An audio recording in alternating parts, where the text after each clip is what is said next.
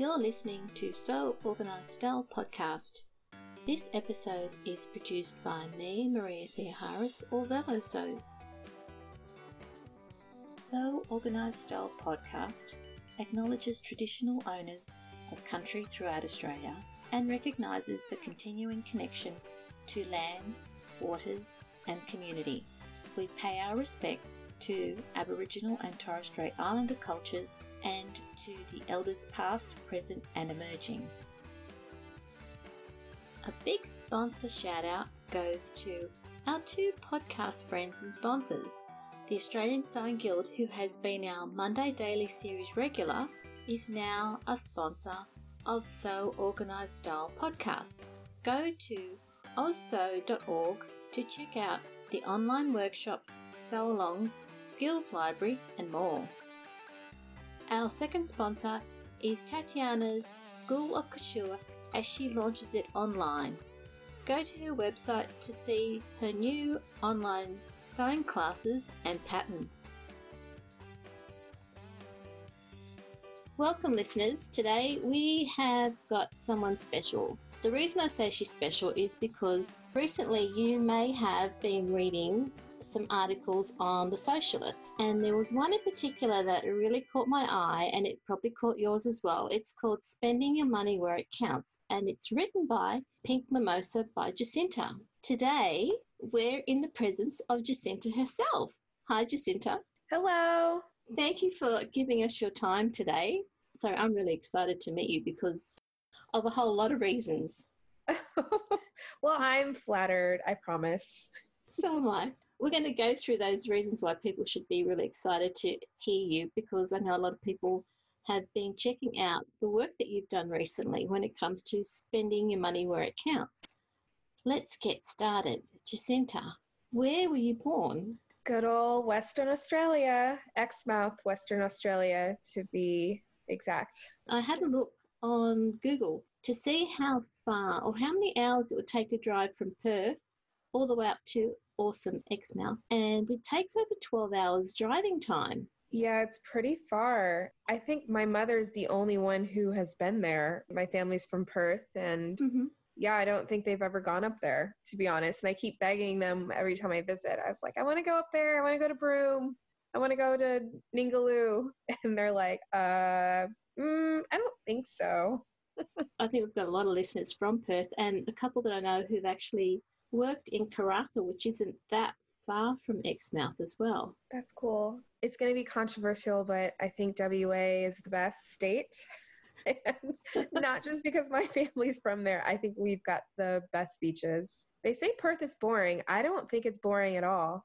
It's awesome that the beaches in Perth are where you can sit and watch the sunset with a mimosa. Oh, absolutely. So I visit my family every other Christmas. Mm-hmm. It was a promise I made to them to, you know, stay in touch with my roots, stay in touch with my family because I'm really close to my my cousin and his wife. And yeah, we've had more than our share of drinks on the beach at sunset. I just love Perth. I love it so much. I, I don't get tired of it. And was that where you fell in love with vintage fashion? No, actually, it was in Chicago. My father was an American serviceman, and we were stationed in Chicago. And we went to a thrift store, and I found this powder blue dress from the 1950s. And I was like, I'm going to be Marilyn Monroe. So I was obsessed with movies from the 1940s and 50s. And so I started collecting vintage at the age of 10. So that's 24 years of collecting vintage fashion. Wow. Yeah. So, you know, it's the best part of the past are the clothes. And clothes back then were well tailored and well made. And I know this might not go over well with some people, but I think it flattered bodies the most. Hmm. And luckily, we get to choose from such a wide array of different fashions that you can find what works for you and I like how I feel when I wear them. I feel glamorous, special, and I go to the grocery store in these flowing caftans, and I'll go to the library in these 1950s big poofy skirts, and I don't know, it's like playing dress up, but all the time. It's fun. It is fun, and it, you always notice people who do that as well. In a crowd, you'll always get noticed, and people will think, "Wow, that's just amazing." Yeah, it's funny in Seattle. So we have something called the Seattle Freeze. Um, they're they're very Scandinavian here. They're polite but distant, and um, yeah, nobody talks to each other. And you know, my my father's side, we're from the South, and we literally talk to everybody everywhere. And so the fact that I'm approached all the time is odd for me here because people don't do that. But mm-hmm.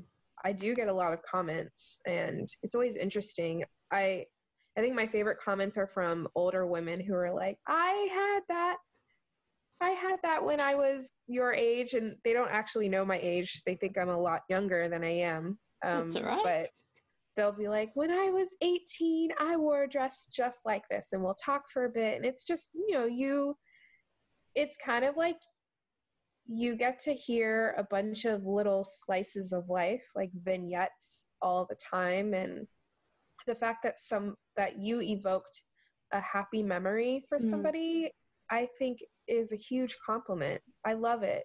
You know, I never feel bothered when people stop me. Um, I think if I was from Seattle, I'd probably feel a little different, but being from a place that's known for its hospitality, mm. I enjoy the conversations. And I think you give them the opportunity to connect with you in an environment where it's probably not, as you said, encouraged too often. I think it's, you know, the weather. It's yeah, pretty misty here. It's the weather, it's who settled here thousands of years after the Native Americans got here.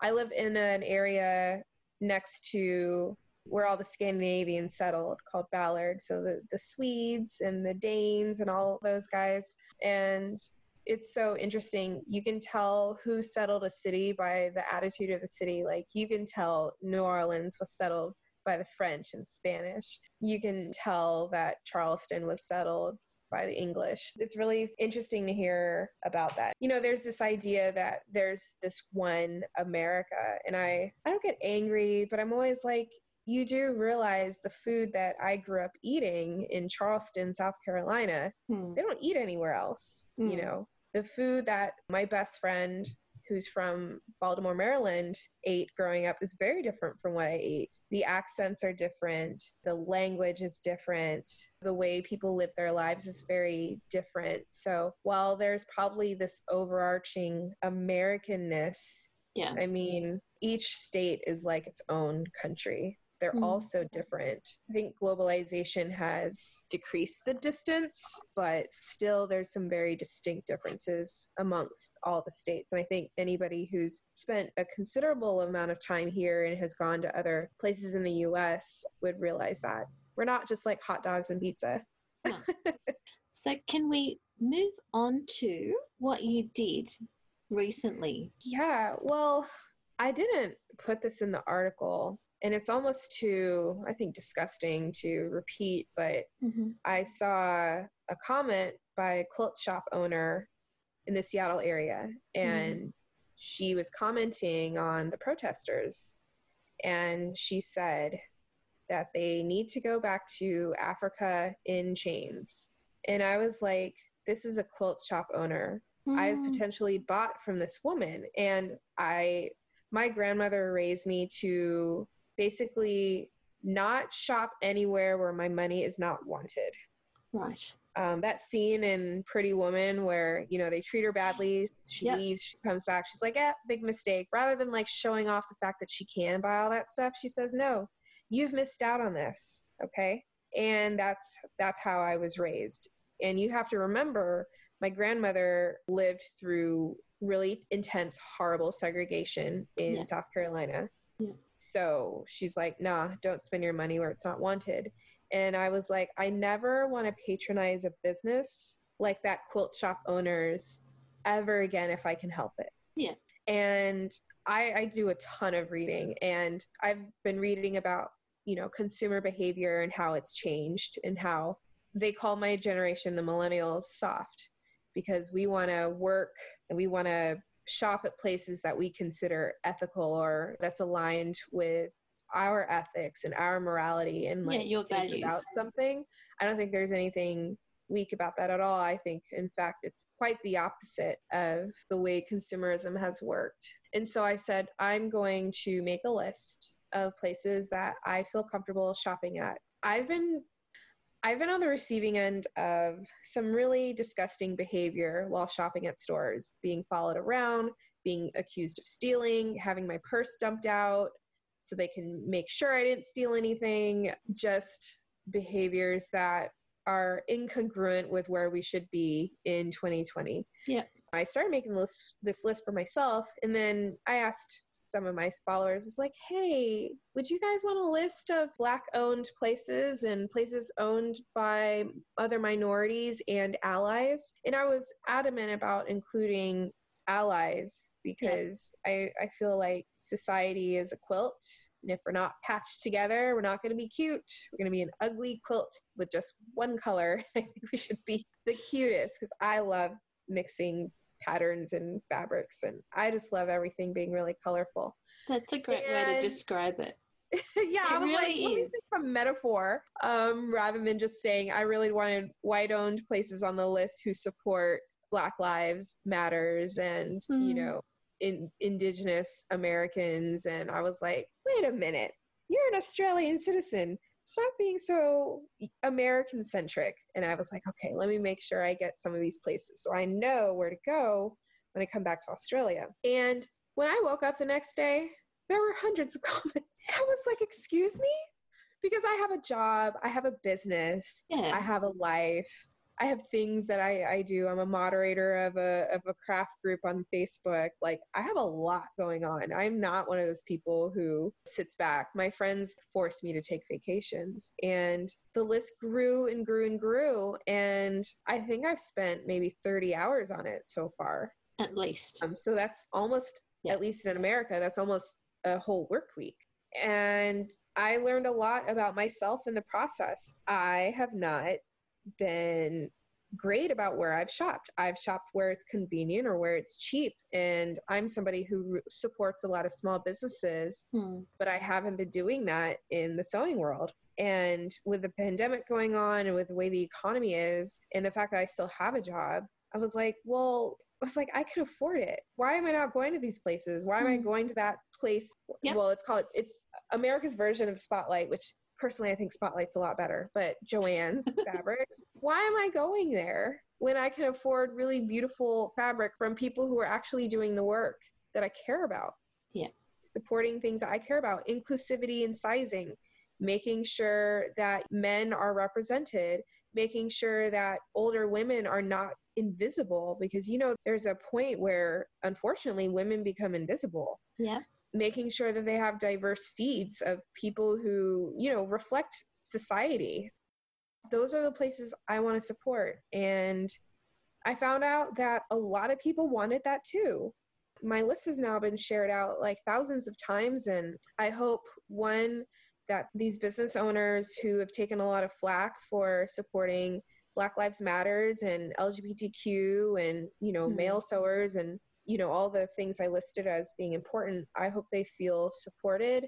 I hope that more people are interested in shopping small business. I hope that people around the world know that we want to support these businesses who donate money and set up scholarships so that disadvantaged kids can learn how to sew. We're a community and we haven't been a good community in my opinion mm. and we could do better. So this is just like one of the many ways that we can be better as a community is by supporting small business and supporting businesses that are not racist, like that quilt shop owner in Seattle. Yeah. Man, that was devastating to read. I had a stomach ache after I read that. I think following your grandmother's experience and advice has led you to this point. And honestly, putting the list together and sharing it shows how active you are within the sewing community, but in a positive way. And that's been really good from my perspective to see. That's great. Actually, I've gotten flack from a couple Australians. they, and I was like, did you actually look at the list? Because they go on about well, first, they don't know I'm Australian, which is Mhm. always like, surprise! Guess Yeah. what? I do know your history. One, because I'm interested in what happens in the world, and two, my passport says I'm Australian, but they don't understand US history. A lot of people, because they, the world is pretty US centric. So I know that y'all get a lot of our news over there, but what's missing is context Mhm. people don't have the historical context. They have no idea what it's been since 1619. And they're like, oh, it was slavery and then it was over. It's like, mm, there's a lot in there and it's not good. And there's a lot of people working to undo 400 years of inequality. Mm. So I was surprised by the comments. Yep. I have a lot of Australian supporters as well, including Ellie Whittaker, who's my Instagram best friend. I just, oh my God, I'm obsessed with her fabrics. I was like, I might just fly to Sydney just to go to Spotlight, pick up all of her fabric, and then fly right back. love, love, love her prints. And you know what? There's going to be people in all different parts of our culture that may or may not know what they're talking about. I was like, you know, there's a lot of people in America like that as well. They don't even know their own history. Yeah. You, you're like, et cetera, et cetera, et cetera. They're like, what? So but I I have an interest in history. I love history. So I'm constantly reading like a lot of nonfiction. Yep. So having context behind what we're doing is important, but making mm. sure that we're putting out the information so that people who are listening and want to learn are learning from the right sources. Yeah, when I went to so I attended Duke University, you learn a lot um, your first year about how to source historical information. Yeah. How to cite correctly. And granted every single book that has ever been written is editorialized in some way. There is no book that's 100% fact. You interpret events, you interpret history. Like history books in Tennessee will call slaves workers. It's like Mm, they weren't getting paid though, were they? So they're like, and then they brought workers to the South. It's like that's not what happened. You know, it's in interpretations. But the more you read, and the more you read comparative history, Yeah. Um, like I'm well versed in Caribbean history, Australian history, French and Russian history. Those are all like my favorites outside of U.S. history. But I think the more you understand what is happening, the more well-rounded your opinion will be. And you'll be surprised at the connections that that you make. I hope people stay curious. Yeah. there are a lot of people who have been who've i've gotten like hundreds of messages from people saying i didn't know that x existed. And then mm-hmm. i went and bought it. And it and i just i hope that you know this list causes people to be a bit more curious about Yeah. Where can i go instead? And not just in the sewing crafting world but you know where you get your hair products or where you buy your glasses or you know just be a little bit more conscious about where you're buying from. Unfortunately in the us companies companies are allowed to donate to political causes. Um, the Hmm. supreme court ruled that companies are considered people and they they vote with their dollars so why can't consumers care about where their money goes? Hmm. And your spreadsheet is going to help people figure out if they've got a particular set of values that we're sharing right now, that right. these places are the places to spend your money at. And we're only one person in a sea of, in an ocean of yeah. different consumers, but this is the impact that we can make. right. I you know a lot of people were like this list is racist. And i was like how? Tell me. Tell me how is how is this list racist? I'm not telling you to go anywhere. I'm literally giving you alternative options of places that may have been overlooked or ignored Hmm. or you know small business it's hard to be a small business and compete i just want to give people more options Yeah, like it- hey, It's a resource. It's a useful resource It- if you yeah. want to use it. so my instagram feed is filled with like a lot of positivity my Good. stories those have my rants you can invite certain kinds of attention i just want to put out positivity in the world though when people do come for me I show up. You do. Uh, I do show up. and, and very quickly as well. away Yeah. Very quickly because I'm a millennial who also doesn't sleep very much. So, because I'm so busy. But yeah, I don't like, I don't attack people, but like I said, I love history and I like to use those in what we call in the US our clapbacks. I, I try not to really hurt somebody's feelings, but Yeah. it sucks when you're called a racist, especially when you're biracial. You've worked so hard to build bridges, and I view this list as bringing people together, Hmm. but it's mostly like a hit dog. Well, I don't know if they have this in Australia. Maybe they've got an equivalent with a wombat, but a hit dog will holler, is what we like to say. So I'll have to think of the Australian Oh my god, it's so bad. Oh, we've got such bad sayings here. A hit dog will holler. I should probably say it in my southern accent. A hit dog will holler, y'all. I think I've spent too much time by myself during quarantine. Jacinta, I just want to say from myself and from the listeners that I really thank you for bringing yourself forward, putting together this resource, and giving people the option that if they want to spend their money somewhere that's going to make a difference and keep small businesses going, then they can go to your list. From me to you and from our listeners, thank you so much. You're welcome. No, it was it was a pleasure. I'm so glad that people are still sending me hundreds of names that I have to sift through. But yes, yes, thank you so much. I appreciate it. And listen, I hope you get some sleep some days. I hope so too because I'm trying my best not to age without nature and you know, I'm trying my best. I'm not looking my best these days. Oh, you look great from here. Well, I just had a chemical peel, so that probably helped. Oh, that's great. Thanks so much, Jacinta. And You're thanks, listeners,